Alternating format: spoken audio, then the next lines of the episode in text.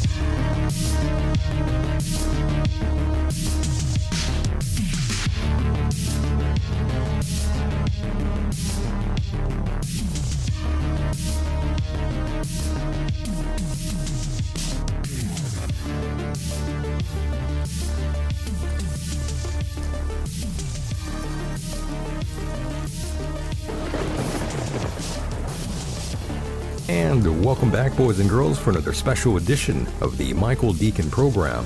Joining me in a moment is Mr. Jon Kelly.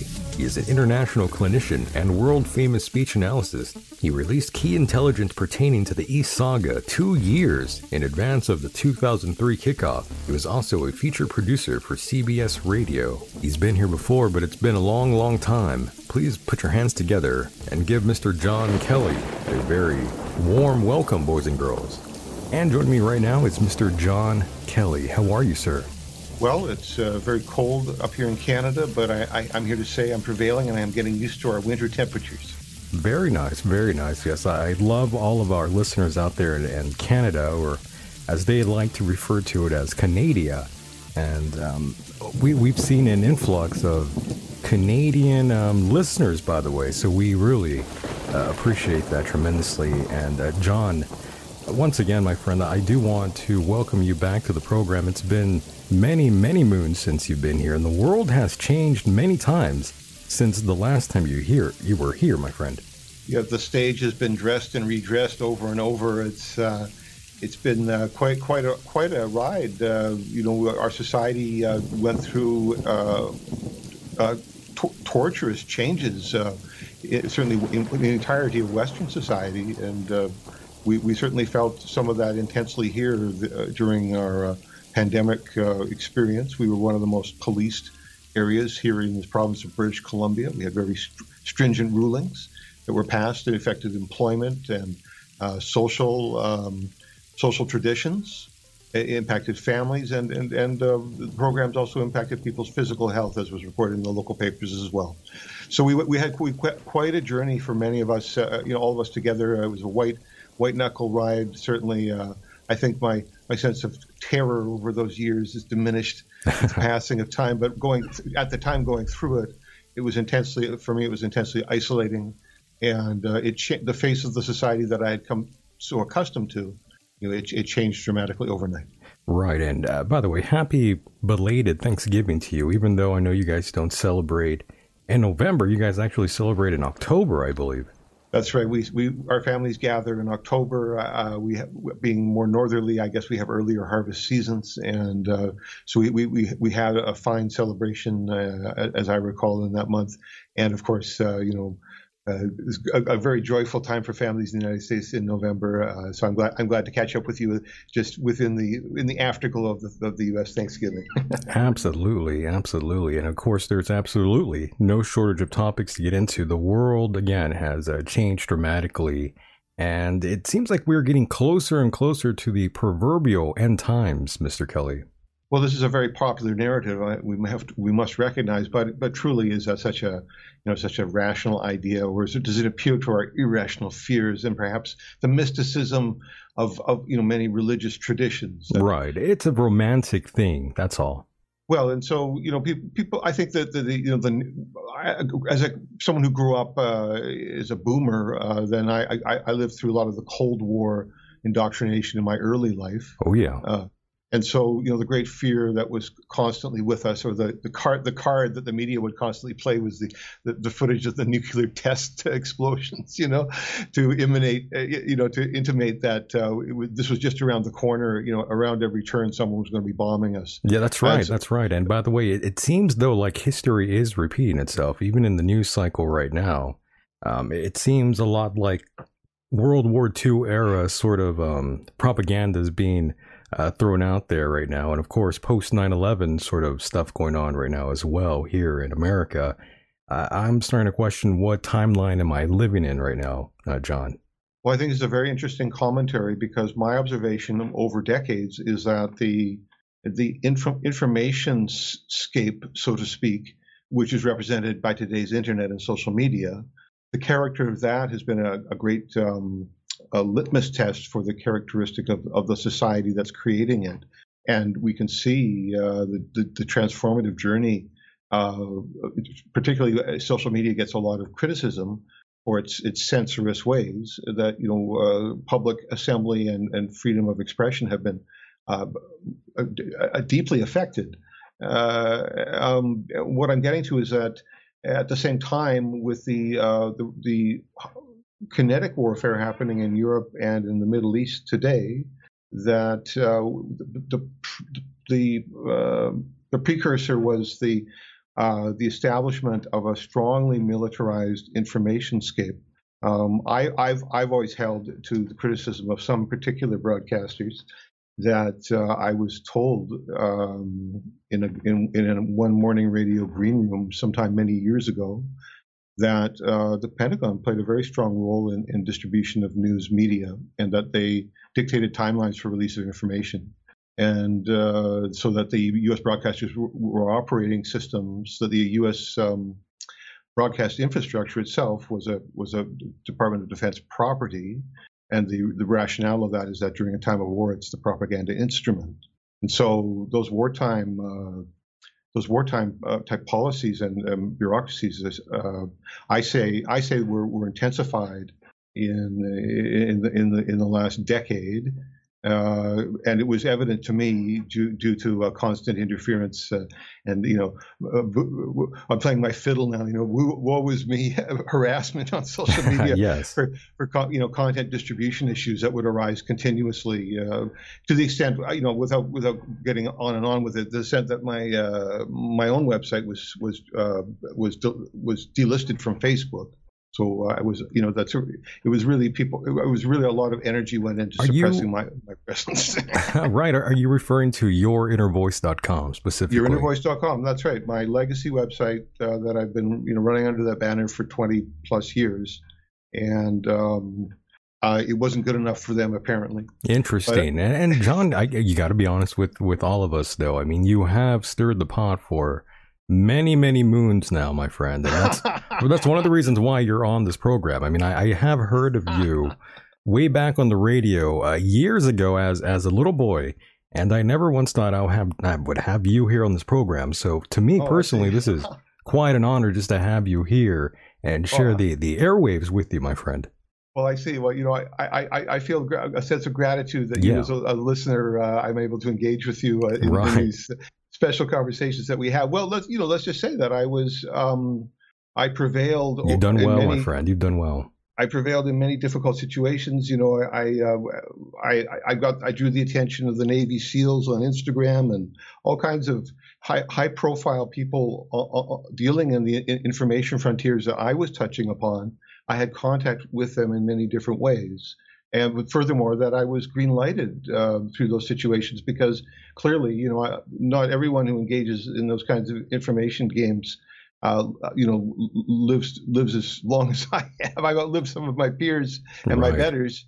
Uh, but so I say that you know, I, I you know, th- I, through some, you know, through these interactions. Um, there was good sportsmanship and an exchange of uh, you know information or value that that arose to the to the extent that I um, you know, I've, I, have i I've still been welcomed. Uh, I haven't traveled to the United States in several years, but I've still been welcomed and welcomed in professional circles uh, by different communities in the United States. Although I say my social media experience has been terrible, the you know, my my my uh, you know positive uh, neighborly relationships, my friendly and harmless neighborly relationships with my American cousins, you know, uh, I've continued to have you know you know great experiences uh, and uh, w- while we're talking about it, I, I, just feel that I hope that I'll be I'll be traveling in the United States again sometime soon. I hope you can. I, I hope you make it out here. We welcome all Canadians, no doubt. And uh, speaking of uh, the past, maybe we should uh, go down back uh, back down memory lane here and maybe oh talk a, little bit about your past here and mm. some of the things that uh, you're you're kind of known for. And to serve my memory correct, uh, it was it was during the Iraq War when I heard your commentary on the AM dial. Yes, and so I, I published a very p- popular press release that received a, a, significant circulation, and for years after the after the first publication, in which I performed a review of the the president's uh, inaugural address uh, in January of 2001 and uh, I drew from my study that there was to be an, an invasion of Iraq, a military strike in, in, Iraq. That that would be that would be a, um, a characteristic of the Bush uh, first term. That was my, my, draw from that. I drew further information from other speakers uh, at the same event, in that I discerned not only the location of the strike, but the, you know, at least the most visible strike, which was the shock and missile attack on Baghdad. So I, I, I gathered information about that uh, strikes, the military method, and the geographic location, and I reported it early. I reported it immediately after the uh, inaugural address because I had very a very strong, you know, I had very strong support in the media that I just had. I already had interviews lined up. You know, it was there very easy. My distribution was just out of this world, you know, in those days, and so um, I was reporting immediately, which provided uh, third party documentation, independent third party documentation of the historic record. So it wasn't my claim that I did this and I did that, but there's, you know, there were all these witnesses, like the hundreds of thousands of listeners, plus the the the show air checks, uh, and so I, I I was, you know, I like to say that I was um, I was I was I was able to utilize the uh, the, the North American broad, particularly in American broadcast infra, broadcast infrastructure as my lab, and I conducted social media experiments on a very large scale. And so I was able to do uh, like psychology and sociological related research on very large populations due to privileged access access to uh, mainstream media platforms, terrestrial radio, and some television. Uh, and so, uh, at the same time, I, I produce very produ- provocative intelligence about geopolitical events, right. and I. I, I, I um, played very hard. I guess I have very high expectations of conservatives because I was very critical of the Republican presidents, perhaps more so than the Democrats. But perhaps I have very high expectations of the conservatives. Uh, nevertheless, I, I, was mostly engaged in discussions about those presidencies. And uh, in that period, uh, 2003, 2004, that election period, I was I was participating in up to 10 uh, interviews per day, day after day, uh, discussing the, the, the, presidential election, which became the second Bush presidency, the second term of the Bush presidency. Right. And after all your findings and all these interviews, I'm sure you caught the attention of a few of the um, alphabet boys. Well, this is the thing because I was playing on the on the, the big boys' turf. Exactly. So I was going to have to pay some locker fees at some point. That's right. I'm, I'm sure they went after you. Um, it's well documented, of course, that they, they certainly did. Uh, well, uh, you know, if you uh, if you pay attention to the the reports of the Mockingbird uh, program in, in the major media, that's right. Uh, then, uh, see, at a certain point, the winds, the favorable winds, became ill winds. Let's say, and my content uh, suffered uh, severe um, whiplash effects uh, on at an editorial level, which meant that I lost access to major uh, talk radio platform. I lost my Examiner column. Um, uh, I, there may be a few others, uh, but um, the point I'm making is that the um, I, where I where I where I had formerly been whitelisted, and I was given you know unrestricted um, editorial freedom. Unrestricted editorial freedom. I, I, mean, I pushed the boundaries of freedom of expression. I was an activist for freedom of expression on the air. Let's just say that. Uh, but um, and that's why I liked you, uh, Jon. I, I, know a lot of people didn't like you on the left or the right because you were highly critical of both sides, and again, that's what that's what we need uh, in, in America, and we need that more than ever right now. Yes, and so you know, I, I, I was typically in a more adversarial position with the established camps, and uh, that would sort of. But the, the, thing is that in the fire, there's great uh, potential, and it can forge oh, yeah. a, distingu- a distinguished profile can be forged in a heated environment. And so my my predilection for crises that drew me into you know dangerous, sensitive information arenas again and again and again. I would appear again and again and again to the great annoyance of people you know working in the security industry, the state security industry. Uh, that um, yeah, my predilection for that it, it it allowed me to forge character elements and define a public profile that would be very hard to. Um, let's say it would be hard. It would it, the integrity of which would be very hard to uh, to to to assail. Uh, I, so does it makes sense what I'm saying? That by yeah. pick, picking difficult subjects and, and, engaging in bitter struggles over them, whatever you know outcomes there were. My goodness, yes. The, you know the the impact on my on my character, but also my uh, my public uh, profile was was would be forged through those. And I would say by by you know I, I set a I sort of in some in some ways I set an example for people who would be willing you know to pick up the fire and get their hands dirty, uh, you know for a better outcome. Um, you know I said to them it's survivable, it is doable, and you know perhaps the, the most status quo elements of the society you wouldn't want me to be setting that example, you know, to encourage people to be breakthrough personalities in their own way, in their own lives. I would never have foreseen in the past that I would be, uh, you know, engaged in public discussions about the, the, many of the topics that I've ended up, you know, being given uh, public uh, platforms for. But uh, it just seems that the quality of the information was consistently high and vettable. In, in other words, what really what really became measurable, not just that I like to talk a lot, but that I would report on material early before it became uh, accepted as public fact. And so I would beat the Wall Street Journal by 18 months in naming a Russian spy, for example. Uh, the, this kind of vetting, public vetting, began to demonstrate the uh, the forecasting uh, powers of the you know the way I wield these uh, these analytic skills. That my ability to draw information about future events, just like the Bush one White House and the invasion of Iraq that subsequently followed the you know the horrors of 9/11. Uh, right. You know, so so uh, I was I was consistently able to do this in very public ways. I reported the demonic possession issues of the BTK killer Dennis Rader. Dennis Rader. That's another uh, issue I wanted to bring up here as well. Uh, but what we'll get we'll get into that in a moment here. Well, we'll talk about uh, Dennis Rader. But uh, you mentioned Bush um, and Iraq. Um, going back to Bush versus Gore, and um, you, you do remember the controversy there, obviously. The chat, the Chads, yes. You know, ever since then, even being as young as I was during that time, I, I thought, I always thought, um, does voting really matter? Is it really, is it really valid? Well, a democratic process itself has has its own validity, and participation is part of that if people stop participating and there's no process, you know, people still will still need structure and something to replace that. So sure, I, I, get that part, but then it's up to the electoral college though that uh, gets the final um, wave. Well, uh, the Queen, uh, you know, the, excuse me, the King of England, uh, King Charles, has the final say over what happens in Canada by his governors general. That's also another issue I have um, with how things are ran out out there where you're at.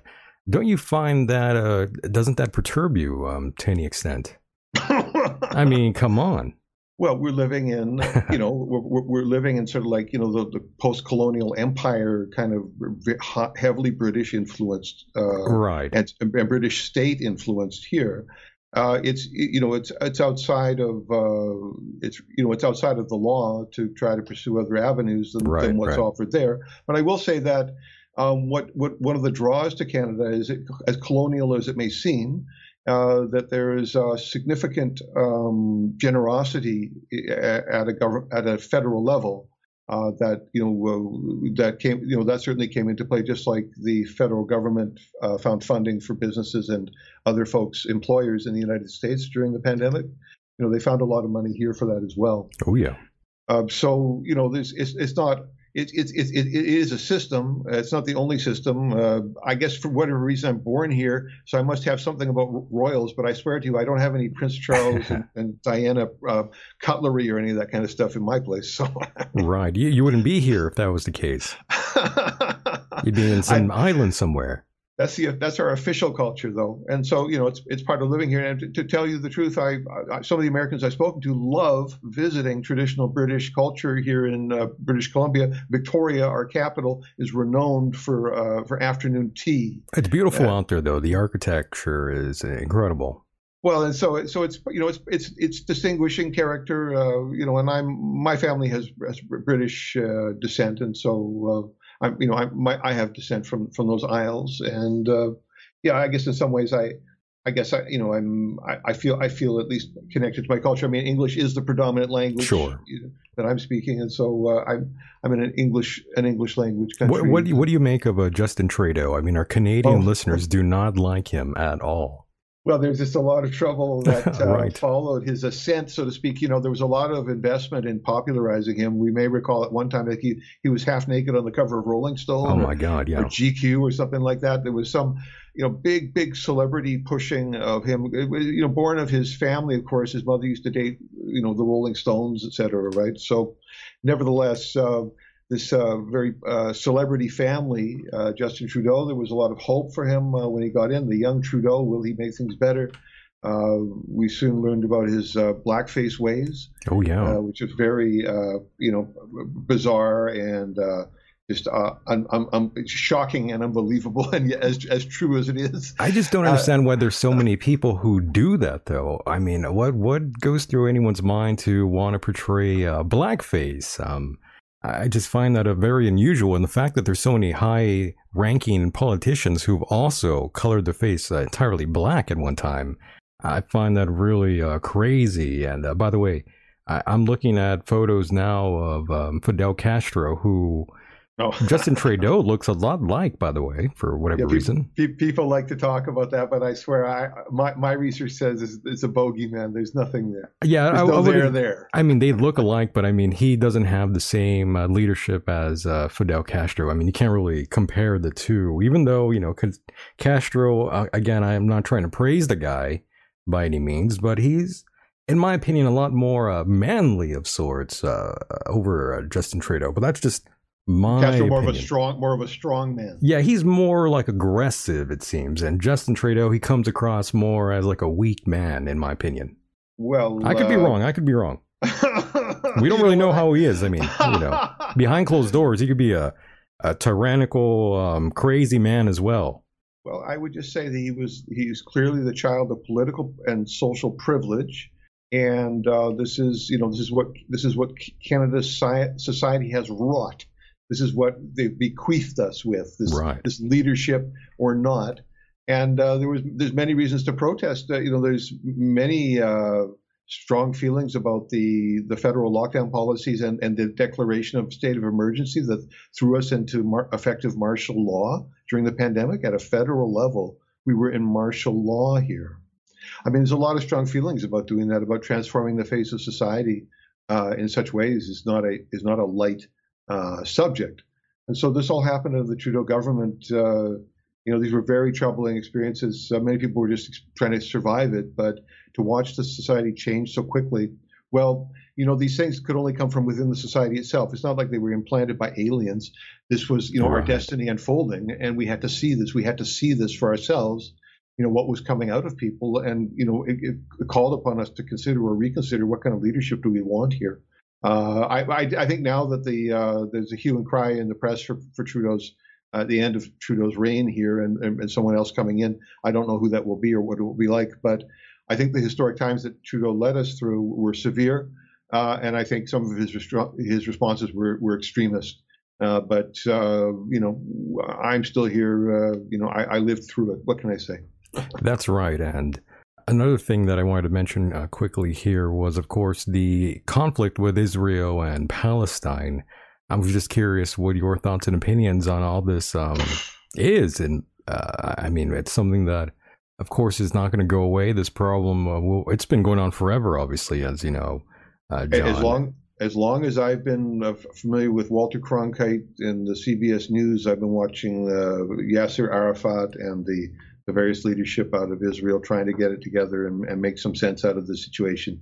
And they were really, you know, both parties in a way have inherited a mess. Uh, Since the beginning, of, yeah. There's a, there's a uh, you know there's very strong feelings on both sides. Some of it uh, you know is uh, just pure dogma, but from a human dimension, um, you know it's uh, there's you know I, I, have strong feelings about what I what little I see from this side of the world. Uh, I support our Jewish community and I support all the, our, our, our our diverse community and our minority uh, members here. Canada is a you know a country made of all, all, kinds of people from all over the world. Right. And we, we we find a way somehow to live together here with all of our problems. But to see this go on, you know, I think there are lessons in uh, discretion. Uh, you know, some of the reporting about ind- indiscriminate fire uh, erupting uh, from the Israeli side that they, in their own reporting from the Haaretz uh, news, that their own uh, helicopter pilots were spraying uh, music festival attendees. And when we look at the wreckage of the, the vehicles there, we, we ma- imagine the, the missile or cannon fire that was involved versus the light to you know middleweight weapons that the the, the attackers brought in. They didn't bring in uh, heavy cannons or heavy missile systems, but the, how, how were all those vehicles wiped out? It looks like they were wiped out by helicopter fire. Well, I say that uh, that this indiscriminate conduct that appears on the battlefield, where people are citing war crimes on both sides of the conflict. But I say that this lack of uh, discretion and lack of uh, lack of self-restraint is an indicator of weak character, and it will it's it's the it's the fruit or the seed of the downfall people who people who will behave in it who will misuse power in a flagrant way like that um, in any capacity, not just in that country, but we see examples all over the world. Uh, that it's it's actually it's really it, it, appears to me as a clear sign of weakness. So I don't see a future in that. You know, I don't see a future in in the uh, in, in, in, ongoing bloodshed. Some of the critics of this war now say that the the truce that they achieved and the transfer of hostages, or that terrifying experience those hostages have lived through. Uh, thank goodness some of them have been able to get home. But, but that is an indicator that on the political and military front that the Israelis don't have a position. That they they they uh, the government in Israel had sworn that there would be no truce. This would never happen, and now they're still in it, and it's extending. Uh, it's an indicator that they've lost at a military and political level. And I would certainly say that they've been their their reputation uh, internationally has been defaced by the carnage that, as I say, the in, apparent indiscriminate bombing and, and such in Gaza just uh, horrific, and uh, I, I, I, I, am shocked and horrified uh, by, by the terror uh, that was that was um, enacted on the on the Israelis who live there, and as well now all those people try, trying to survive in Gaza. I, I'm mortified by this. Right, it's a terrible situation. Uh, for both sides. I mean, so many innocent people are caught in the crossfire of these tyrannical governments, and uh, it's uh, it's people that they want to back. I mean, we here in America, our government fully backed the Ukrainians, obviously, as you know, and they are supporting uh, more Nazis. I mean, our country uh, is obsessed with Nazis. I mean, we've been uh, shipping them over here since the beginning and uh, supplying them with uh, guns, uh, money, what what have you. Well, and so strange, strange as it may seem, through that Operation Paperclip history of post World War II Nazi immigration to North America, right Canada accepted a, a portion of that population uh, through our military and intelligence ties to American military and intelligence, and that that later in the 20th century that became the uh, CIA MK Ultra program at McGill University. It was hosted in Canada. They ran their medical experiments on uh, on schizophrenia patients. Uh, the, the, lawsuits against Canada's government are, are, are still going on today for the survivors and the survivors' families for this medical torture. It's called MK Ultra Torture by the McGill Student Newspaper. It's published online. It's a great article. Uh, nevertheless, uh, the the Nazi population that came here, well, it wasn't until 2023 that we saw Canada's Parliament and the House of Commons arise for two ovations to applaud uh, a, a, gentleman who was introduced by the former House Speaker as a Canadian and Ukrainian hero this gentleman apparently had fought uh, in Waffen SS units under the German flag against the Soviet Russians of World War II uh, for uh, for a white nationalist Ukraine under the fascist under a fascist government, and so uh, he we inherited him through the through the underground uh, rail, railroad, whatever information he right. shared that were of value to us in Europe, got him a you know got him a house in in uh, British Columbia or wherever Ontario. So nevertheless, uh, that became a, a, subject of uh, big celebration and a, a major nat- international embarrassment. The Russians took a very close look at what we were doing over here and wondered how crazy we really were. Uh, I found that the uh, the speaker had uh, you know, knowledge of this person's uh, World War II history, and I, I, don't think they acted in good faith by introducing them. The government asked them to leave their position, which which happened. But it says it says a lot about our our minority uh, World War II uh, heritage here that we we cut deals to to to uh, to gain what we thought was access to good networks, information, and spies uh, that the Germans had already laid in uh, in their empire building. So this is this is the flip side. You know, it's the flip side. Another flip side of living here, and we talk about Canada and British Empire. You ask me how I feel about those questions and so on. Sure. Well, it's, it's part of our heritage you know, we we have a Remembrance Day here on November 11th. We remember our, our brave veterans who fought and died in, in all kinds of wars, and much of it overseas. Um, nevertheless, uh, historically, the British Empire was very engaged at one time in opium trafficking into China. And in the mid 19th century, there were two opium wars, as they're known to history, that were fought to uh, to bring opium addiction to the Chinese. Interesting, yes, uh, very reminiscent of what we did in Iraq. Matter of fact. Oh my goodness, in Afghanistan. In Afghanistan, yeah. so you see, I mean, uh, and it, uh, it, doesn't go away. Is another thing I wanted to just put emphasis on.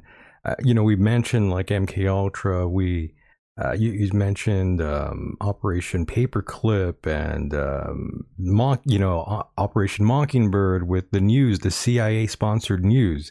I mean, all these things they, they just they don't go away. By the way, they just sort of evolve. Yeah, yeah. We, we, this is what we've seen. It's, it's it was on our periphery, and now for those who are in, you know, trying to play in social media, it's in our face on a daily basis. It's very, it's a very intense presence. But right. you know, this is this is our we're coming to grips with the hey, this is our society. Our society has always had some sort of a security perimeter, and part of this perimeter is the information perimeter. And in fact, it's the cheapest one, you know, to operate. So it's it's heavily staffed. If you control the information sphere, then it's easier to control the population. Absolutely. And of course, we also have the ever so popular disclosure sort of um, news going on with our, our friends with the UAP, UFO community, whatever you want to label them as now. I like saying flying saucer uh, personally. I'm old well, school. Good. Yeah, I, I love that. I love that term. I want to bring it back.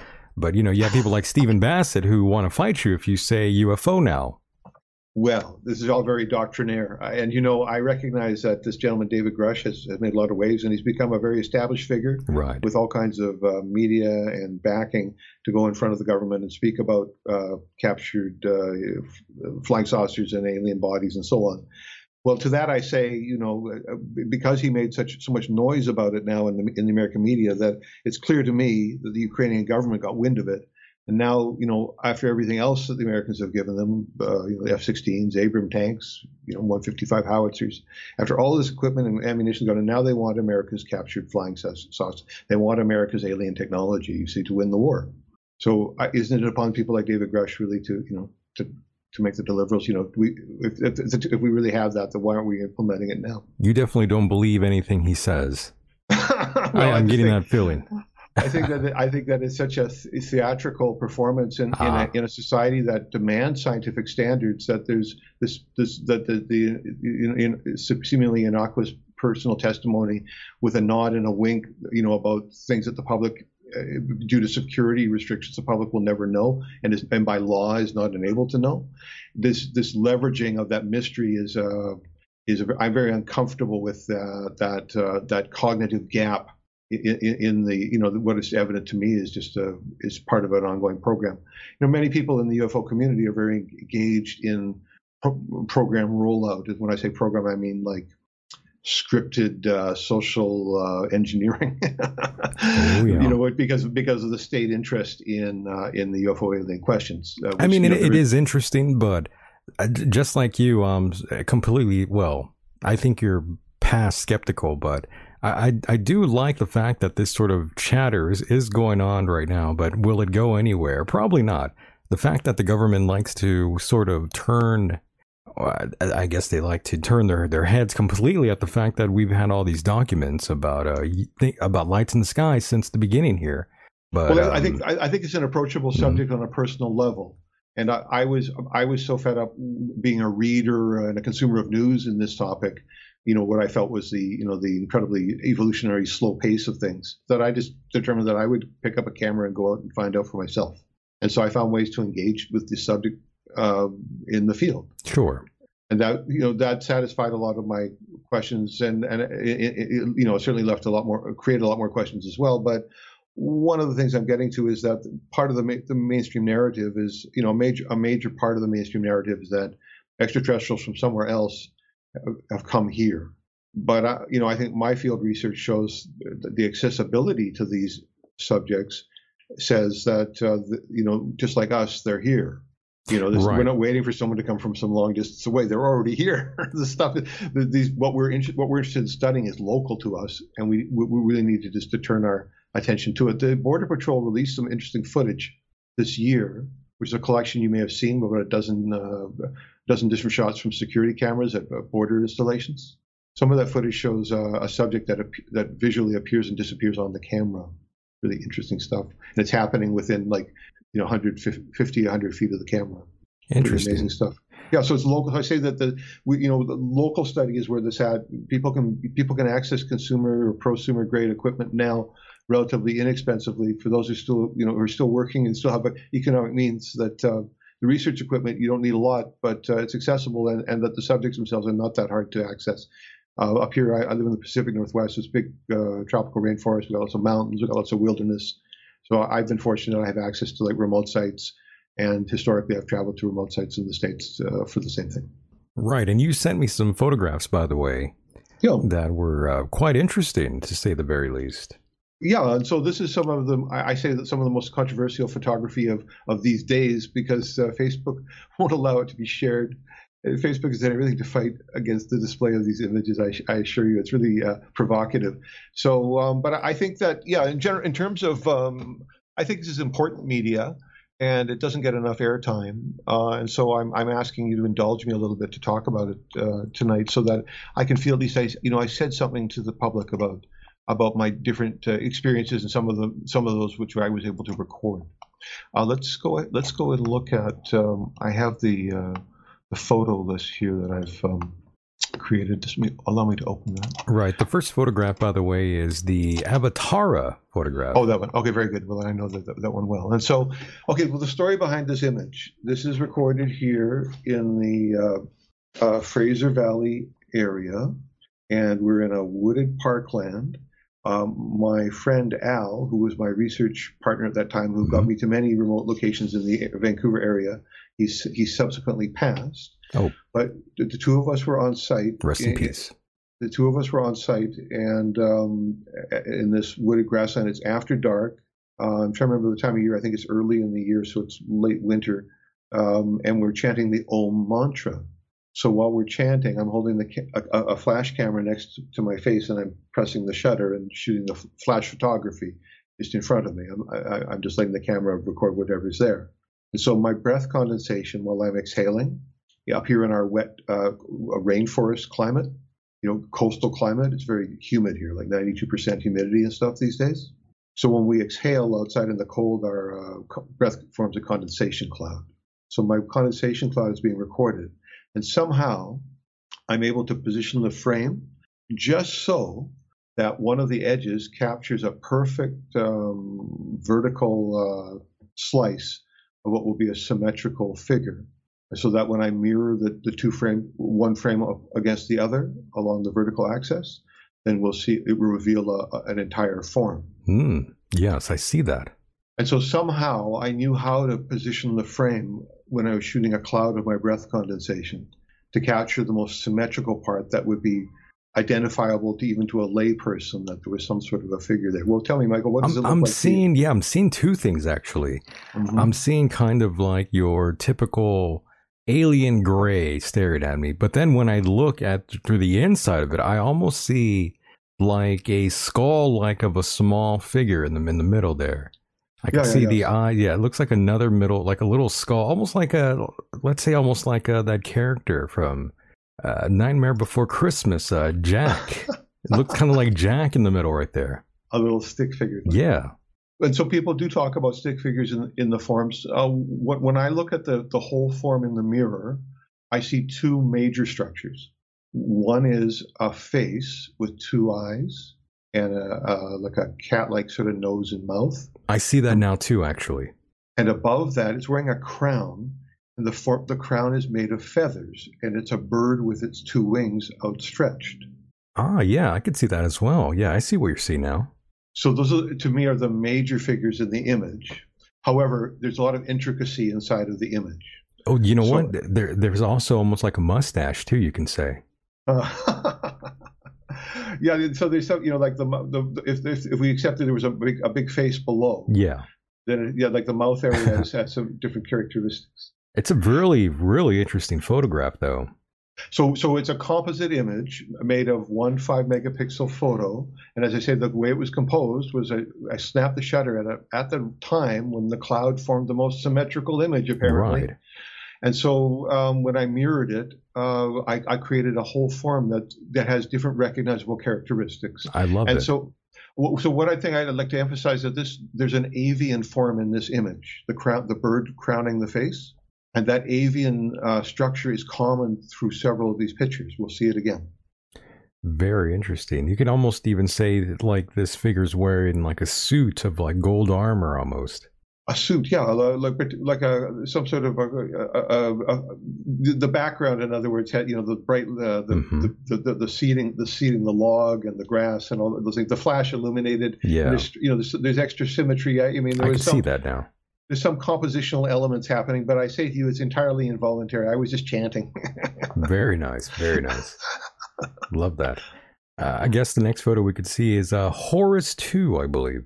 Okay, so here we're now looking at a, a different using a different camera. I'm up in the interior of British Columbia at one of the resort towns, uh, Kelowna, Kelowna. Yeah, I've heard of, of Kelowna actually. and I, I was uh, attending a, a talk given in one of the hotels uh, at, at the casino there, uh, and so Beautiful there, by the way. oh yeah, a sensational, uh, sensational part of the world, and uh, we'll talk more about uh, the Kelowna area if we as we have time tonight. Absolutely. Um, what I wanted to say was that in this particular instance, I, I, I took a break from the talk and went out on the deck of the room and I I did a, a, a, a mantra recital. I said Baba Nam Kevalam. I pressed the shutter, and then this is the image that I captured. It was uh, this is a different camera. It's not it's not as uh, as, as great a camera. like high resolution sort of camera. Yeah, this is a this is an Epson consumer Ah, camera I, okay. used at the time, and so what I'd like to say is particular about this form is that I ended up with the um, a, a staff of Asclepius type of figure, which means that the there's a staff with an intertwined like uh, sinusoidal uh, waves like snakes rising up it to the figure of a, of a skull of a raptor with an outstretched wing.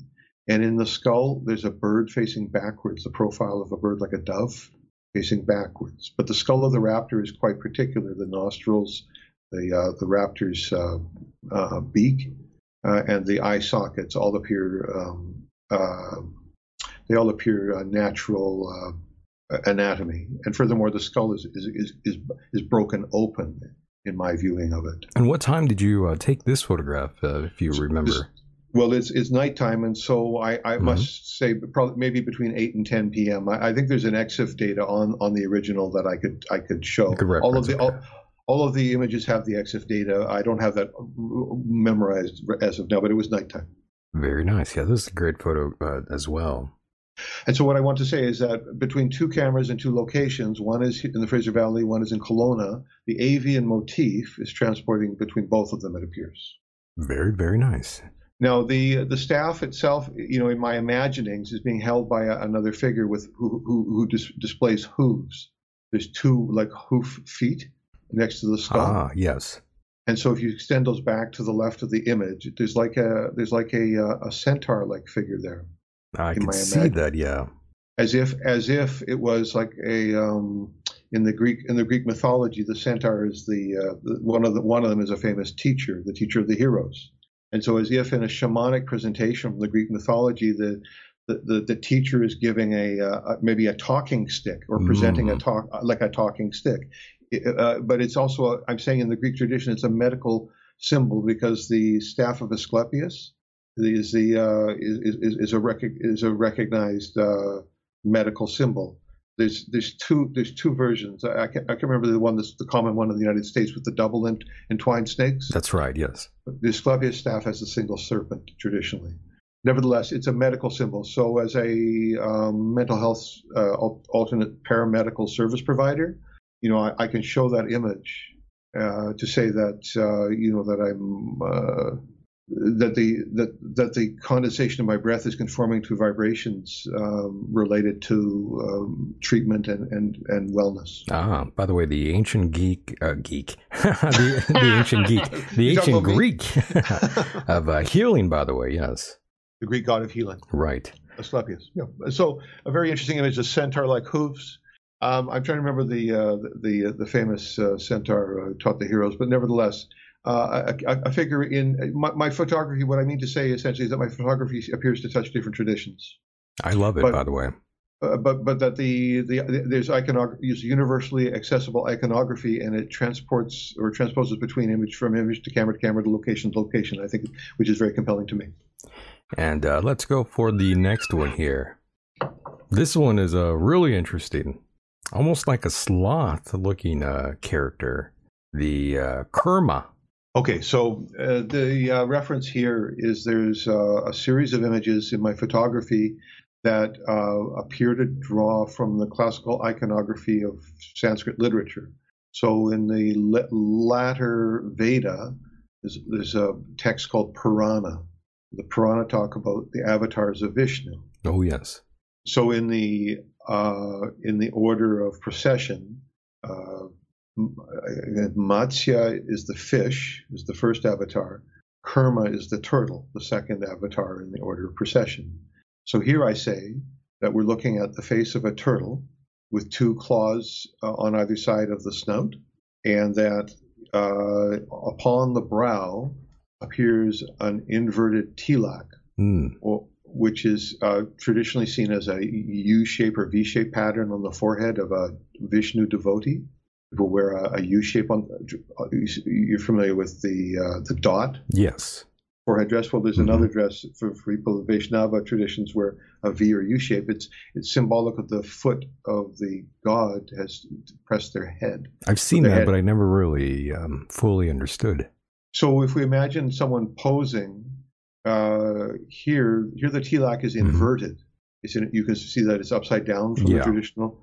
And so to me, it suggests that the, the person who does the posture where they pull their ankle over their head, there's a pose in yoga. Very hard. I think it's a hunter. I can't remember what it's called. But, anyways, a very athletic person who can do that, and such people exist. I, me not being one of them. I've seen someone do that. It's it's pretty crazy. the footmark would be the same. That the heel would impress with the round shape at the top, and that the, the, the arms would extend downwards, and that's what's displayed here. So the one who gives the impression is the god, and the one who receives the impression is the devotee. And so here, Love here the uh, the iconography is speaking to us.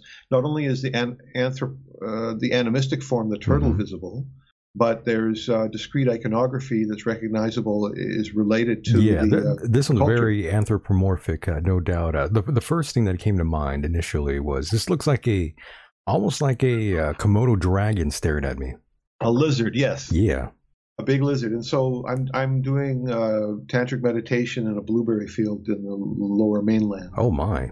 At night, and uh, this is the breath condensation. I'm not making an, I'm not making audible sound, but the way my breath condensation is forming, and my eye with my eyes closed, I'm capturing that precise uh, element, the vertical slice of the original frame where the where the I will get a, a really nice reflection. Somehow, with my eyes closed and not making any sound, my breath condensation is is forming within the frame in a way that allows for this uh, rendering. And uh, Jon, I got to ask you, what is your interpretation of uh, these sort of images coming through uh, just through your breath alone? Uh, what do you what, what do you think it means exactly?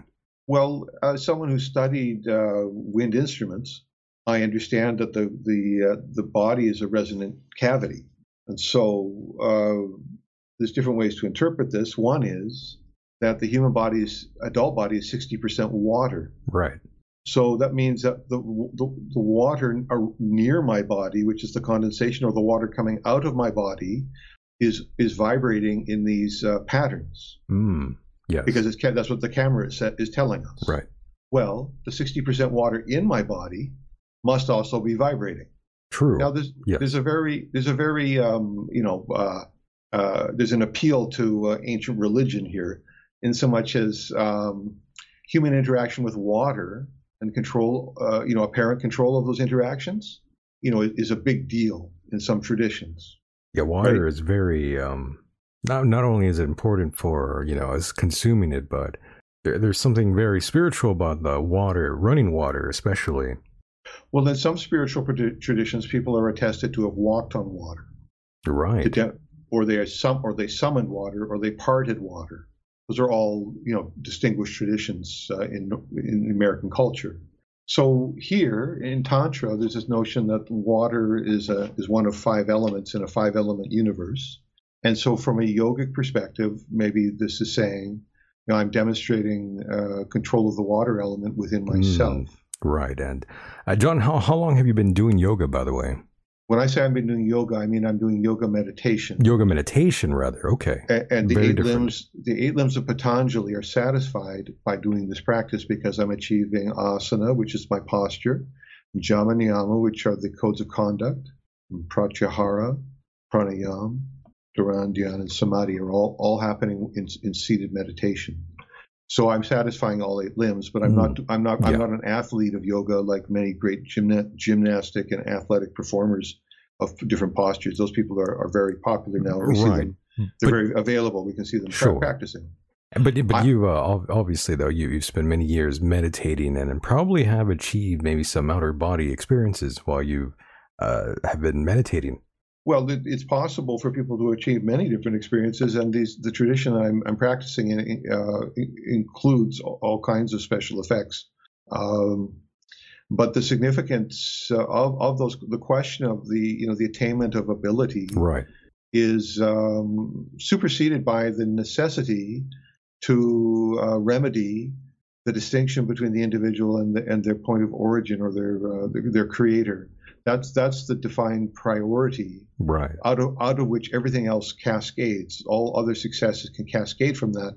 But in the yogic philosophy, if we don't fulfill that in our lifetime, we missed our opportunity. That the human life is enough to be able to achieve that. That that. So this is quite a radical idea that humans are capable of doing that. Of, of this, you know, uh, ridiculous individual to cosmic leap a human being can actually achieve that. This is actually an achievable, tangible, not just a uh, an abstract that someone wrote in a in an ancient book, but that people are actually doing this thing.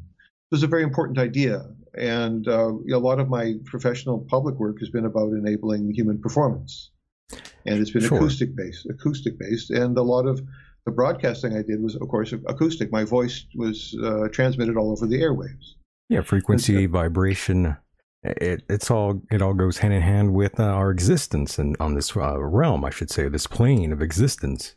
Well, there's a you know there's this notion about a, uh, an acoustic universe that the role of right. sound is, is, is is primal in, in, in creation, and so as participants, you know, as broadcasters and uh, speakers, we're, we're we're participating in some of the greatness of that, uh, and. Uh, I'm, I'm involved in a tradition with a lot of um, cultivation of of the voice uh, is part is an intense part of the tradition, and I'm utilizing that voice. I, I, in my lifetime, I've used utilized it in, in mass public uh, presentation. Right. So, so what I'm saying is that there was a direct connection arising from you know, the, uh, so like a let's say uh, it was a direct transmission from practice to performance.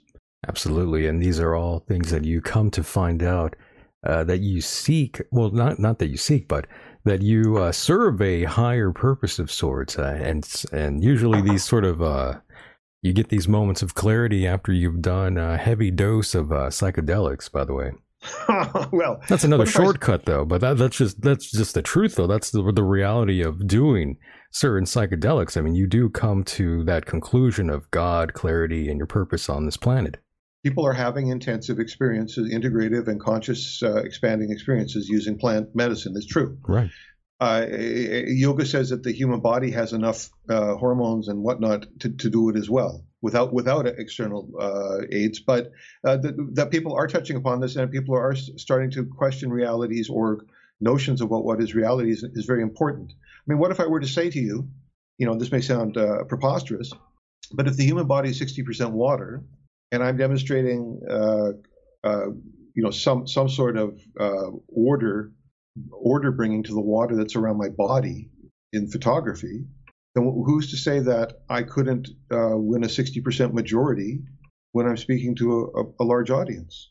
That's true. If I can, if I can control 60% of the human body, right, through sound, then who's to say that I couldn't win a 60% majority? Maybe that's too too much of an idea for the you know for the for the bureaucrats um, you know the culture bureaucrats. Well i mean you, you i mean you think about. I mean you probably can achieve that if you were on tv though. I'm you number one nielsen rated on, on on 11 p.m news on cbs television. Well there you go.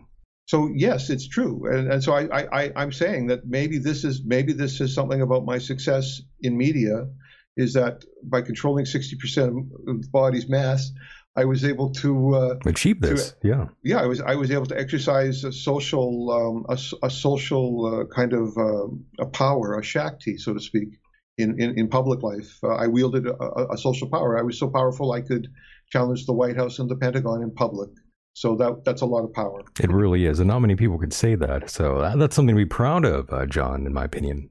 Well, it was it was you know I was I was greatly informed and I was I was greatly impressed by the the, the strong personalities that came out you know from people who, who had uh, who had heard me on the air and I got right. to meet in person in different settings. It was uh, I, I I can't say enough about the quality of the feedback I received just by encountering the people and hearing from them.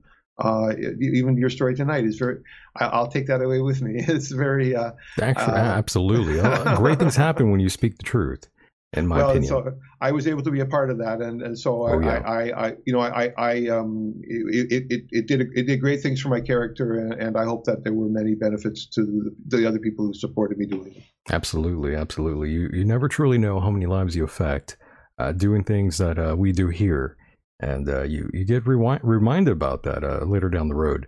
Um, so yeah, let, let's go to the next photograph here. By the way, Vamana Garuda. Garuda. Okay. Garuda, Vamana. Yeah, yeah, yeah. So this image is uh, I'm leading a men's meditation in a Vancouver City art gallery downtown.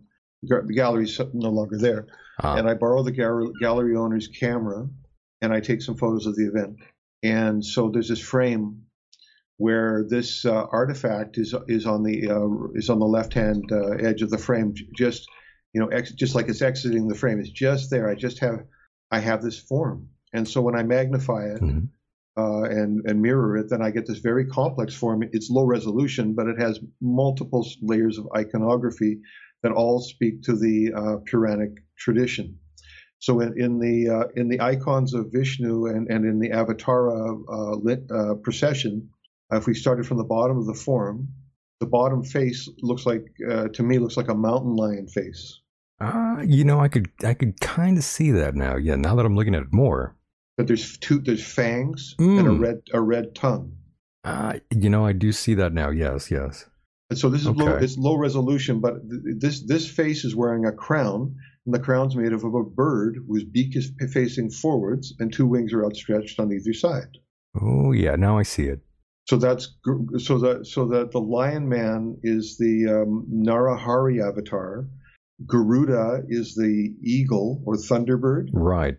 Mm-hmm. And, the, and the rider on Garuda is the little person avatar Vamana.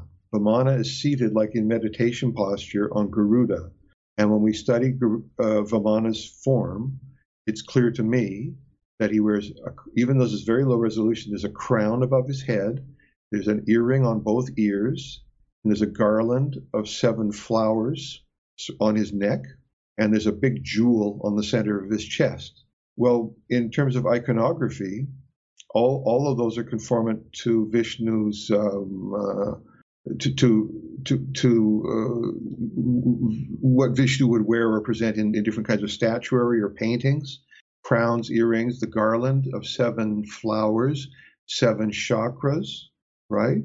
Seven chakras, seven right. flowers, se- se- you know, seven symbolism, and the, the the the jewel is the diamond that now resides. Here we're going back to England again. It resides on the Queen Mother's crown it's the native Indian diamond that was referred to as Krishna's diamond. It's called the I think it's the Kaustubha jewel. It was historic his, historically or historiographically it was Krishna's diamond, and it was uh, eventually ended up in the hands of the British royalty, and it's on their crown. It's on the Queen Mother's crown, and it's very controversial because India wants that diamond back. Very beautiful, by the way. I've seen a, a painting of this, the diamond painting and so uh, so very famous jewel. So uh, that's that's what that's that's part of the, the logo wear of uh, of Vishnu is that diamond above the head of the rider is a lotus flower mm-hmm. again Vishnu iconography, and above that is the cobra with its hood extended and its tongue stuck out like a flame, and and the cobra is wearing a, a crown with three points. Speaking of uh, Vimanas, uh, do you believe in that? By the way, that uh, these things were flying Oh, there I was, see. There was wars in space and uh, well, in the skies. well, you know, this war, the war in people's minds. Uh, sure. Uh, certainly, fan- fantasy life is very rich. Absolutely, uh, yes. But but as to whether those texts texts are really just the Sanskrit, um, yes. You know, you see, there's Sanskrit literature encompasses many things. There's there's there's actual history, and there's fiction. There's stories, yeah. And there's religious texts, and so there's a whole bunch of different stuff. And I don't think um, you know if uh, you know someone in the future asked if Curious George was a real monkey, that people would say, yeah, it was President George W. Bush. I love that, by the way. That's funny. But I don't think people will be saying that in the future. What I mean to say is that uh, what I mean to say is that um, well, we're looking at we're looking at this uh, classical iconography, right? And it's uh, because it it transposes across photos. these avatars of Vishnu are are more than one of my photos now. You see. Mm. Uh, we, right, we looked right. at the we looked at the turtle. Now we have the lion man, the little person, and we have we have the, the cobra with the three pointed crown. The three pointed crown, it, what it means in the tantric cosmology is that the universe is made out of three qualities. Mm, yes, and uh, by the way, I was going to say, um, obviously, you are projecting these from your body. well, we could say philosophically that they came from my mind. Well, that too. You're, yes, you're. What I'm what I'm getting at is you're you're manifesting these things. Well, they, they seem to arise where where the where the photographer also resides. So I, I can I can go to different locations and take photos, and they have, you know, the different curious things seem to happen. It's true. Uh, so you know, I, I have I have maybe maybe I have certain aptitudes or skills inherent in I this believe so. I believe so. I think that's what that means. Um, honestly, I, I think we're seeing a manifestation, a representation of a you, Jon. Well, and so uh, these, it's very interesting that someone who's practicing in these traditions is that their visual world is, you know, is starting to show signs. Yeah, this the, is you. This is who you are. In in in the in tantra, the visual uh, representation of the mantra is called a yantra. So there's a, uh-huh. there's a type of art called yantra. You may have heard of mandala. Yes, I have. Which is very mm-hmm. popular in Buddhist art. Well, in Tantra, the, the artwork is referred to as yantra, and the significance of yantra is that it's the, it's the visualization of the mantra. So I'm saying to you that I'm reciting mm-hmm. mantra and creating these visualizations. That means, you know, I'm, I'm producing art in that tradition. That you are. Well, you know, so so yeah, I hope that you accept what I'm saying. I but do. as I said, this is very obscure media, and in part it is because it's, it's intensely suppressed. It's a little bit in the woo, obviously, but I mean, these are things that I, I feel uh, are are kind of beyond what can be scientifically proven and sort of uh, put into uh, text form.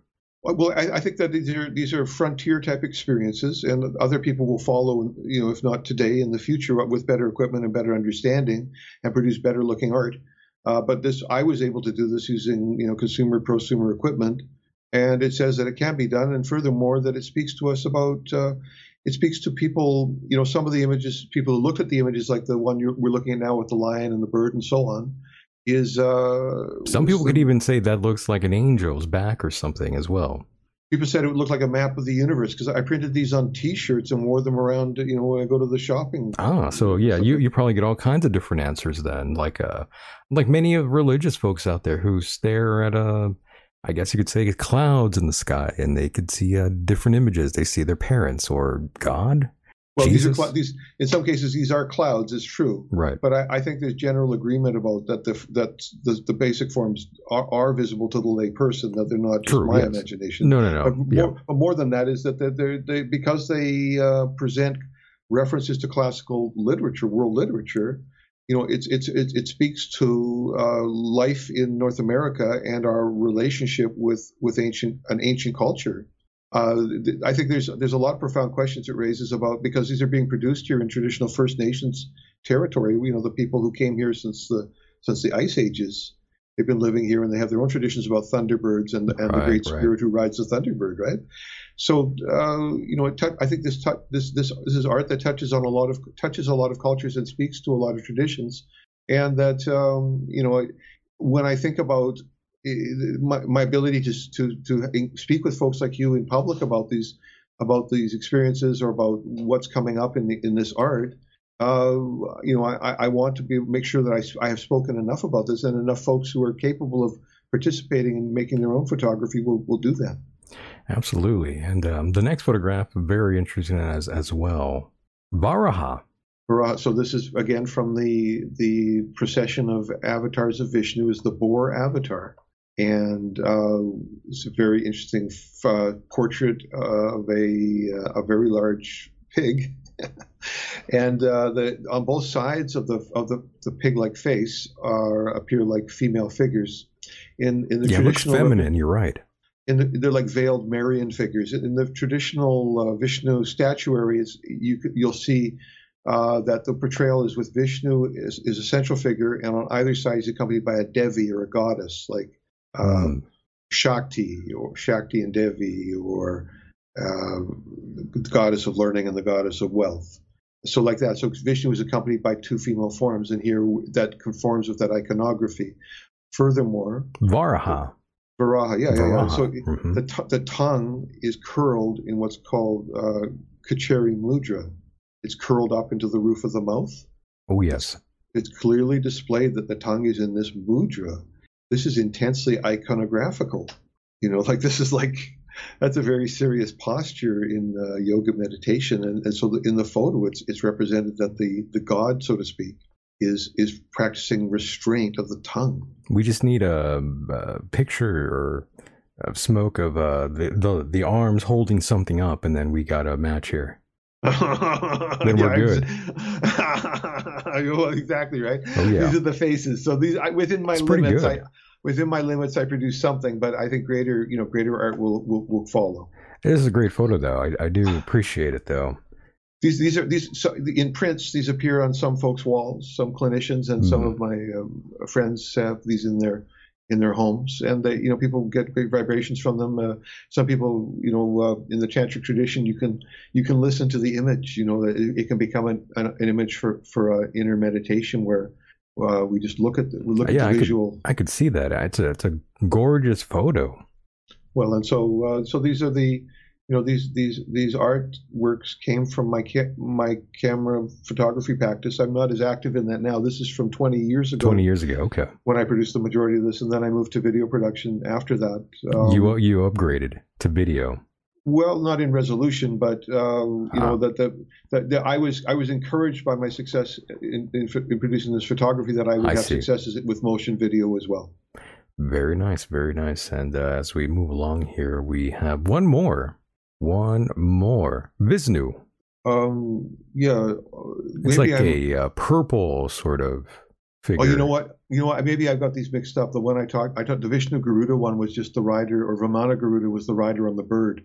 I, I totally messed up my my reading for that. I'm sorry. Did we look at This the wrong one is the this is the lion face with the bird with the guy sitting on it with the snake on the top that I just talked about. Right. Yes. I'm sorry that I uh, messed up my uh, talking. No, it's okay. I, I did see that one though. All right, and so yeah, so the, so the what, what the the previous photo was to show Vish, uh, Vamana Garuda is simply that without using any mirror tricks, the same icons transpose across cameras, locations, and photos. If you compare the two, the rider's seated on the the raptor bird in both of them. Right. Yeah. Now I see. Yes. The little rider sitting Yeah. on the raptor. There's no mirror tricks. It's the iconography is so, the signal so strong it's projecting through, you know, the breath condensation. So you know, I could make a joke and say, you know, this is me meditating with God. yeah. Well, you could. You, some, you, well, some people would make that argument. Well, Absolutely. I say that's kind of ridiculous, but you know, it's it's uh, you know it's beyond my personal uh, ability to to, to you know, I don't have a, I don't have like a little spray bottle where I can go out and make fancy clouds in special shapes and then photograph them, and I don't have a hundred staffers doing that for me. You know, this is no budget. Uh, me and me in the wilderness, or you know, me in a in a forest or by a creek, or you know, like these. A lot of this is not. This is just outdoors nature in a in a high humidity uh, temperate rain, rainforest at night. Uh, but I say, yeah, it was very highly accessible, and uh, it's created great controversy in the uh, the bureaucrasphere because these images, as I said, they're unshareable on Facebook. Um, and uh, well, so that that's that was quite an interesting experience. Just that you know you're just you're just producing uh, art in, in, in classical traditions. This is, as far as I'm concerned, these are museum. The high resolution stuff here is museum quality. It's good stuff. I, I do like it though, for sure. It was Uh, refer- one of my media friends said that this would be great uh, album cover art. oh yeah, that would be actually. Uh, he's right. That would make a great for an album or a booklet in the inside of a record of sorts for sure. Even have the lyrics printed on that. That'd look uh, pretty cool. Uh, so, uh, Jon, as we move along here, I mean, there there's still quite a bit uh, to go on here with, and you know, one of the things that first, um, well, I, I wouldn't say the first thing, but one of the things I always found uh, quite interesting in your work is, of course, all the reverse speech stuff that you've been doing, and you know, we never really talked about Dennis Rader. Uh, the BT, uh, BTK killer, by the way, we never really uh, discussed any of that. And um, um, matter of fact, what exactly got you involved in the whole reverse speech uh, sort of angle here? Well, there was a training opportunity in Southern California with a school that was uh, passing uh, California State Post Secondary Vocational Standard. So these certificates would be uh, usable uh, in, you know, start, starting small businesses or, or future employment. Uh, it attracted the interest, uh, the research had attracted the interest in academics and high-profile American members of high-profile American families. And so, um, because of my background, I had a very intensive music student background. Started when I was a young, you know, primary student. Um, because of that background, uh, I had a strong affinity, a listening ability, and affinity for long listening and monitoring of recordings. And so, um, Right. I I had I also had a digital audio workstation on my desktop, and so I, I after hearing Art Bell uh, hosting shows on this topic, I I tested the hypothesis for myself. I could just load up a recording, uh, use the reverse uh, function in the DAW. Oh my! So you heard John Oates? Yeah, those interviews uh, were very, were very. Uh, he was the most. He was uh, one of the broadcast companies uh, said he was the. He and Richard Hoagland were the two most popular guests on ever on that on that show in that time. So I I uh, I heard those shows. I was working in the tech industry, and uh, we we had uh, my office. I had internet at my desk, so I in my break I could listen into those archives from Art Bell, and I thought it was very interesting radio. I, I was reading the Weird News and uh, Ah, listening yeah. to Art Bell in my breaks in a tech job. Very nice. You did it the right way then. well, so yeah, I, encountered this subject just because it was a public phenomenon and a big media issue in late night talk radio, and um, and that there was a school, and you know, the my vetting of the situation said this was a very interesting area of research, and it had uh, potential applications in social services and for counseling, uh, family of origin issues. Yeah, it, it led like you that. down uh, quite the ride, I would say. But it opened it, opened significant doors. And my it was my willingness to sort of wield the instrument that, you know, by by riding the bike I got to the destination. You know, without one, the other wouldn't have happened. But I was I had a fortuitous journey in so much as I opened a lot of doors and had many uh, good good encounters with professionals in in uh, different sciences and medicine, counseling, um, and uh, I, I, I received. You know, excellent feedback from those encounters that uh, informed my, you know decision making, and I understood that um, you know there are many ethical issues in science, and um, you know character uh, str- strength of character is, is called for, uh, particularly in these kind of frontier areas. You know we're we're kind of it's called the bleeding edge for a variety of reasons. You know, the uh, the, the, sort of the new economy and new alternative practice type of uh, culture. There's a lot of uh, difficulty and estrangement that comes when people are trying new things. And not not every social experiment is a success. So uh, yeah, I, I um, you know I I navigated my way as much as I could through uh, you know the, today's you know all, alternate spaces, and, I, and really I I think I um, ended up wanting to spend more time online. I was hoping that I could just spend, do all my work online, and you know that would be the end of it. But I guess maybe you know the way things have turned, it's become more di- more bitter or difficult for me online. I'll, I'll be doing more in person things again with people. well, yeah, it was a it was a long journey. Uh, you know, I was a student, and then um, I, we when I was a student there, we got involved in a case involving Canadian national security and a, a uh, high profile counterterrorism case and so research that I produced and David Oates produced uh, was subject to meetings involving uh, Canadian Federal National Security Police, Canadian uh, Police Intelligence, and, and uh, I think American and German uh, equivalents. So my, I was my stuff was being roundtabled at this alphabet agency meetings in the late 90s.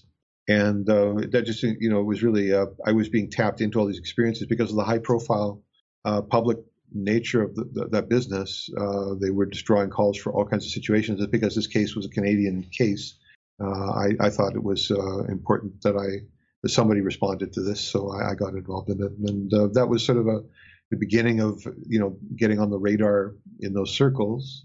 Um, and as uh, I produced, uh, I started to produce more popular more popular news and I rode in on the back of celebrities like Britney Spears and people like that to get onto morning shows. and people that people people even today talk about my Britney Spears look you know look in the mirror and how um, you know the, the, the various struggles uh, you know for her very public personal life and her career uh, endured since that time and I've I forecast trouble ahead even back then. Did you, know, you really? That's hilarious. You know, believe it or not. Oh my yeah. god. That, that you know that that kind of content though was was key key in getting access to mainstream uh, talk radio. Oh well, you of course, you you have you to go down that road. You have to speak from the Bible. You know, if you're not talking the Bible, they're not going to want to hear it. Uh, yeah, yeah. But nevertheless, I was, yeah. I was, I was because of my facility. You know, it wasn't that hard for me to produce content. But as as more of that kind of access went on, I became less satisfied with the quality of my reporting and its uh, historic value, and I became more enamored with reporting of lasting value and stories of long, long, long value that would be uh, that would be great stories 20 years from the time I've, I, I talked about them. And, and so I really wanted to attach myself to those stories. And oh, I, I, I, agree with you 100%. I mean, I would love that, you know, some of the shows I've done in the past, you know, like with John Lear or Michael Aquino, you know, these sort of shows that are, uh, they're, they're quite popular. You know, I've, I've interviewed like Michael Alig you know, the, the famous uh, DJ club kid who murdered his drug dealer, and Macaulay yeah. Culkin played him in a movie called Party Monster. Uh, you know, I've interviewed oh, that guy. Yeah, he, you know, he wanted me to he wanted to fly me out to New York to party with him. Oh my at, god! at one time, yeah. After that interview, I mean, it, I've interviewed you know like John McAfee. I was the producer of his, of his show at one time. Oh. Uh, I've done a lot of uh, cool little things here and there, but uh, you know, I would love to be kind of like a known, well, not really known, but just get some sort of credit for those sort of shows. I, you know, I wish those shows were as popular as, let's say, the the most popular show I do here. And um, you know, I'm kind of embarrassed to admit this to you, uh, Jon, but the most the most uh, sort of uh, popular and uh, popular sort of segment that I do here is actually Celebrity Death Pool. I mean, no one comes close to that, by the way, and it's because they're they're celebrities and people like to sort of trash them, and they like hearing me do that, uh, and I do that all the time, every year. But those episodes are the most popular one, the most popular segments I have, and they're the most uh, classless and tasteless uh, segments I do. But people love it, so you know I do it every year. Well, and so and so you see, you know, being indulged as I was, yeah, you know, I, I you know, I, I, I pushed the red line on on uh, you know quality a few times and was uh, yeah, it happens k- k- kicked off the air for doing that, uh, right? In, in, some in some locations, um, uh, but I say that yeah, I, I think that uh, there are there are times there are opportunities in life to do something great, and so I, I gravitated to that. If I could, I would try to do something great with my uh, my my podium, and right. you know uh, some of that's just hubris on my part, but the way it washed out, um, in some ways, I'm a, I'm one of the least. Well, let's say I've I've I've, I've only produced or published a very limited amount of work. You know, not even a book. So, but out of that, uh, my hit rate is very high. That's right. For the, lim- for the limited amount of stuff I, I, revealed to the public, the quality of the information was just got better and better. Um, so what I mean to say is that that as a value became more important to me. That people who um, maybe encountered me through the media had a quality experience more than just that I was uh, smothering everybody with my, you know, my vanity or something. That's right. I mean, it, well, how I came to sort of know you was through the whole 9/11 stuff. So at least I know you through that avenue. I, you know, I have people who know me through talking about uh, celebrity deaths. Basically, I mean, that's not exactly anything to be proud of, but no, well, I covered I covered still Robert fun. Blake. Robert Blake's deceased wife was was a major story that got was you know carried me for Caught a number wind, of years. Sure. Yeah, it was the attachment to the you know the whole Hollywood uh, our, you know our gang, uh, so to speak, uh, vibe uh, that uh, that was that was being hung out to dry through that very graphic incident. Uh, Bonnie Lee Bakley, yeah, and so. Oh, yeah. Um, Uh, yeah, I, I, was in uh, in that period of time. In fact, that story was so hot in Los Angeles that I was I was called in to do 6 p.m. news in L.A. Oh my! When that story was hot, and it wasn't a it wasn't going to happen because I was up here. They weren't going to fly me in, but they, I had the news station calling me in to come to the studio for 6 p.m. because wow. it was it was a it was a high profile local story. But more than that, my treatment of the story um, was finessed enough that it got me it it helped to open the door. You know, like everyone and their brother was covering that story, but, my coverage had enough finesse that it, it, you know it got the it had that just the extra special sprinkles or something on it that that, that were, was door door opening in that way. And the same same thing happened here. The CBC, which is the large national broadcaster here, wanted me to go in studio for 6 p.m. news in 2010. Uh, but just by coincidence, I'd, I, I I caught a flight to Dallas that day, and I was uh, I was out shooting UFOs the next oh day. Oh my! I, I, missed that spot as well. That's pretty funny. You know, we, we just had a strange sort of um, uh, synchronicity happened right now. I, I, randomly opened up my browser and a story that was released five hours ago on iHeartRadio says uh, this is the headline, by the way, Jon. It says Air Force shares photos of flying saucer being loaded into cargo plane. Mm. Uh, and then you set that uh, right at that time. Uh, very strange uh, coincidence there, but um, yeah, I'll send you that article really quickly here. Oh, very strange. Yeah, that's why I'm like, wait a minute, what? What? But uh, evidently, these photos were taken at Wright Patterson Air Force Base in Dayton, Dayton Ohio, by, by the way. Yes, but this is their research uh, equipment. That yeah, that, that's why I'm like, why am I getting well this known. news here? Yeah. Very well known story. Yeah, yeah. I mean, the, the icon. We can just say that. Uh, you know, more more importantly in, in the world of synchronicity is that this icon is is with us. You know, in our cultural world, you know, the the icon, uh, the, the suggestive form, you know, accompanies us and it, it, you know this form accompanied. i believe i believe you asked me before you know were vimanas real well let's just say this this form accompanied the ancient people in, in various ways as well i don't necessarily i'm not a i don't have a huge investment in um, necessarily uh, you know uh, well let's say uh, lost civilizations i have a bigger investment in, the, in that pyramid in, in uh, indonesia that's mm. 26000 years old i have a bigger investment in that than I necessarily do in, in, in, in what could just be fantastical scripture. But uh, but I would say that the icon is pervasive, and it's so pervasive that it even interrupted our session tonight. That's right. Our talk tonight visually by showing up in your feed, and so we are called upon. This icon speaks to us. You know, like uh, Jung might have said. You know, what the uh, archetype speaks to us, calls upon us in different ways, mm. and we mm. are to respond to it, find our own way to respond to it. And one of those ways to respond to it is to not ignore it, which I think is part of our culture of denial, uh, our mass culture of denial, is to ignore it or belittle it. Rather, we are to engage it, and we will f- discover its ways. So that kind of simple, the simple willingness to engage with it, it will the opportunity for us to encounter it, we'll find it. Jung also had a lot of interesting things to say about synchronicity as well, and uh, also with UFOs and uh, so many other things as well. Brilliant mind. Um, but I, have I've always wondered, and I'll ask you this: um, sometimes I wonder if uh, some of these things uh, are natural and what's more like synthetic uh, in terms of uh, synchronicity. Because I believe there's two forms of synchronicity one that's natural and one that's synthetic. Uh, well, I, I, think that's very interesting. I, I, don't know if that would synchronicity would then be the only arena in which that would appear. Coexisting, yeah. Well, in other words, that there would be a reality uh, or an authentic natural, well, let's say our natural reality and a synthetic reality all running parallel. Yeah, whatever the case, though, it is very fascinating that we, we have these sort of things. And of course, once you start going along this sort of thinking, you start uh, questioning yourself about free will versus determination. Well, my work or determinism. Touches, determinism. My work touches upon that intensely because of the involuntary speech mechanisms involved in production of the phenomena that I'm documenting in my recordings. Yeah, see that it all sort of coexist here.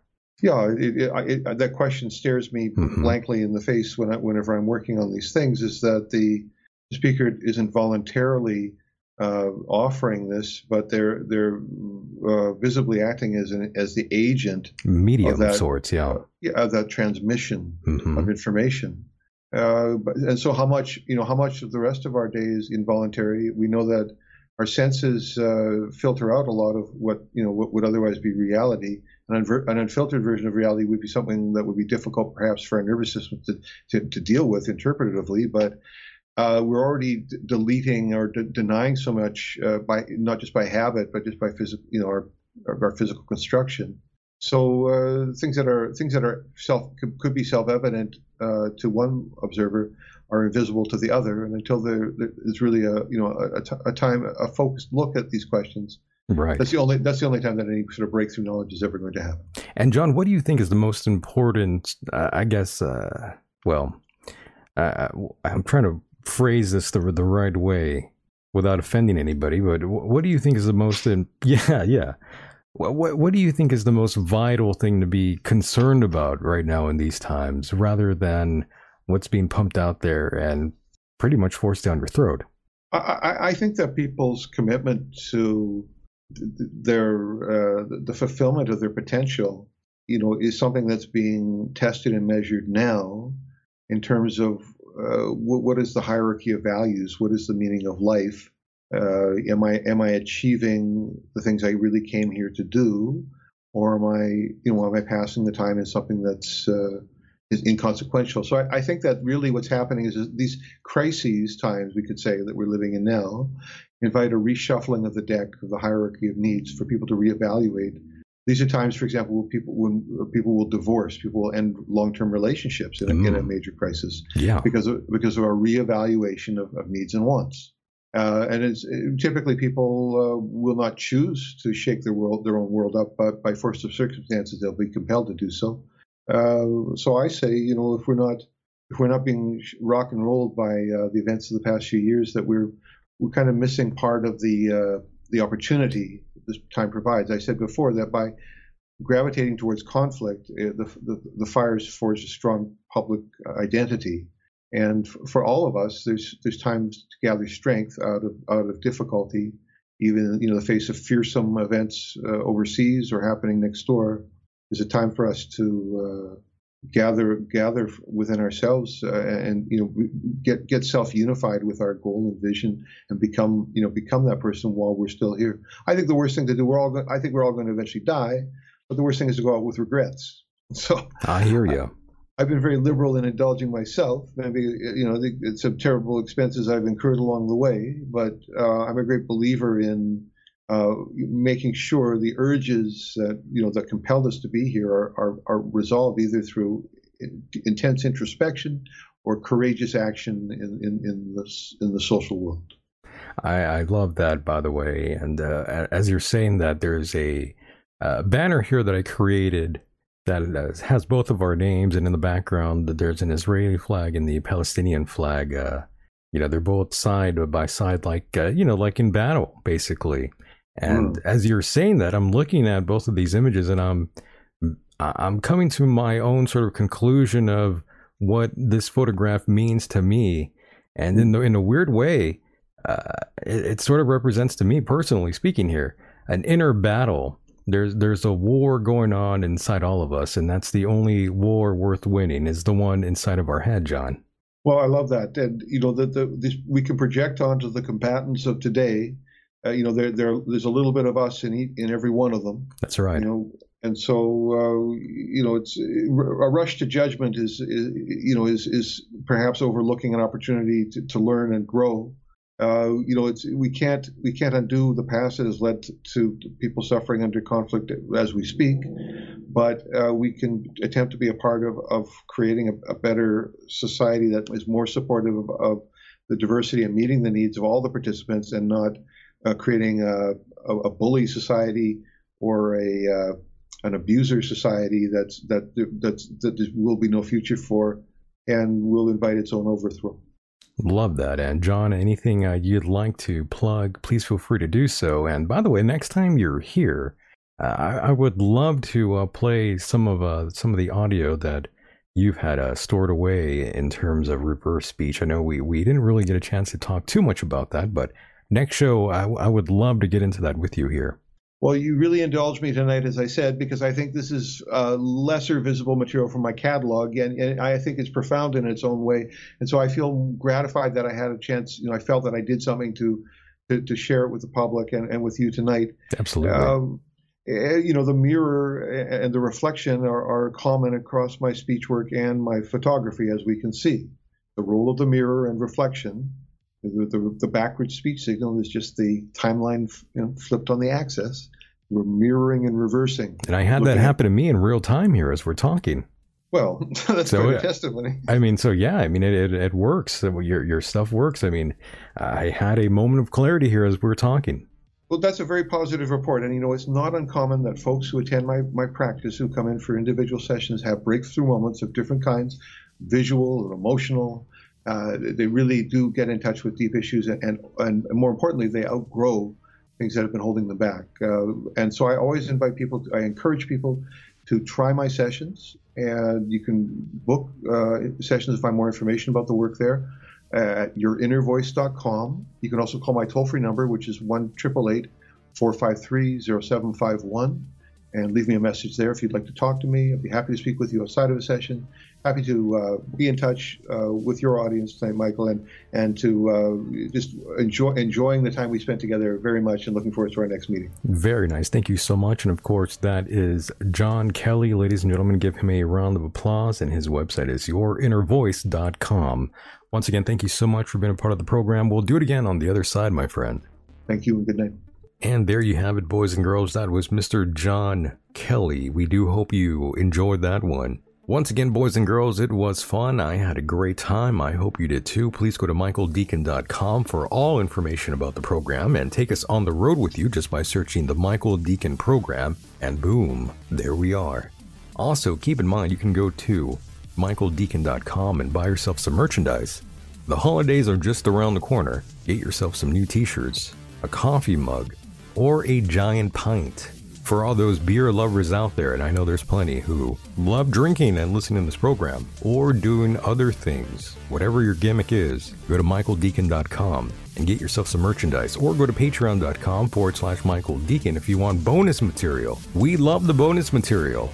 It's all there. Once again, boys and girls, it was a honor and pleasure to do this program for you. Much love and respect to all of you. Once again, boys and girls, I'll see you soon. And with that said, the world is a mysterious place, and life itself is a mystery. Until next time, good night.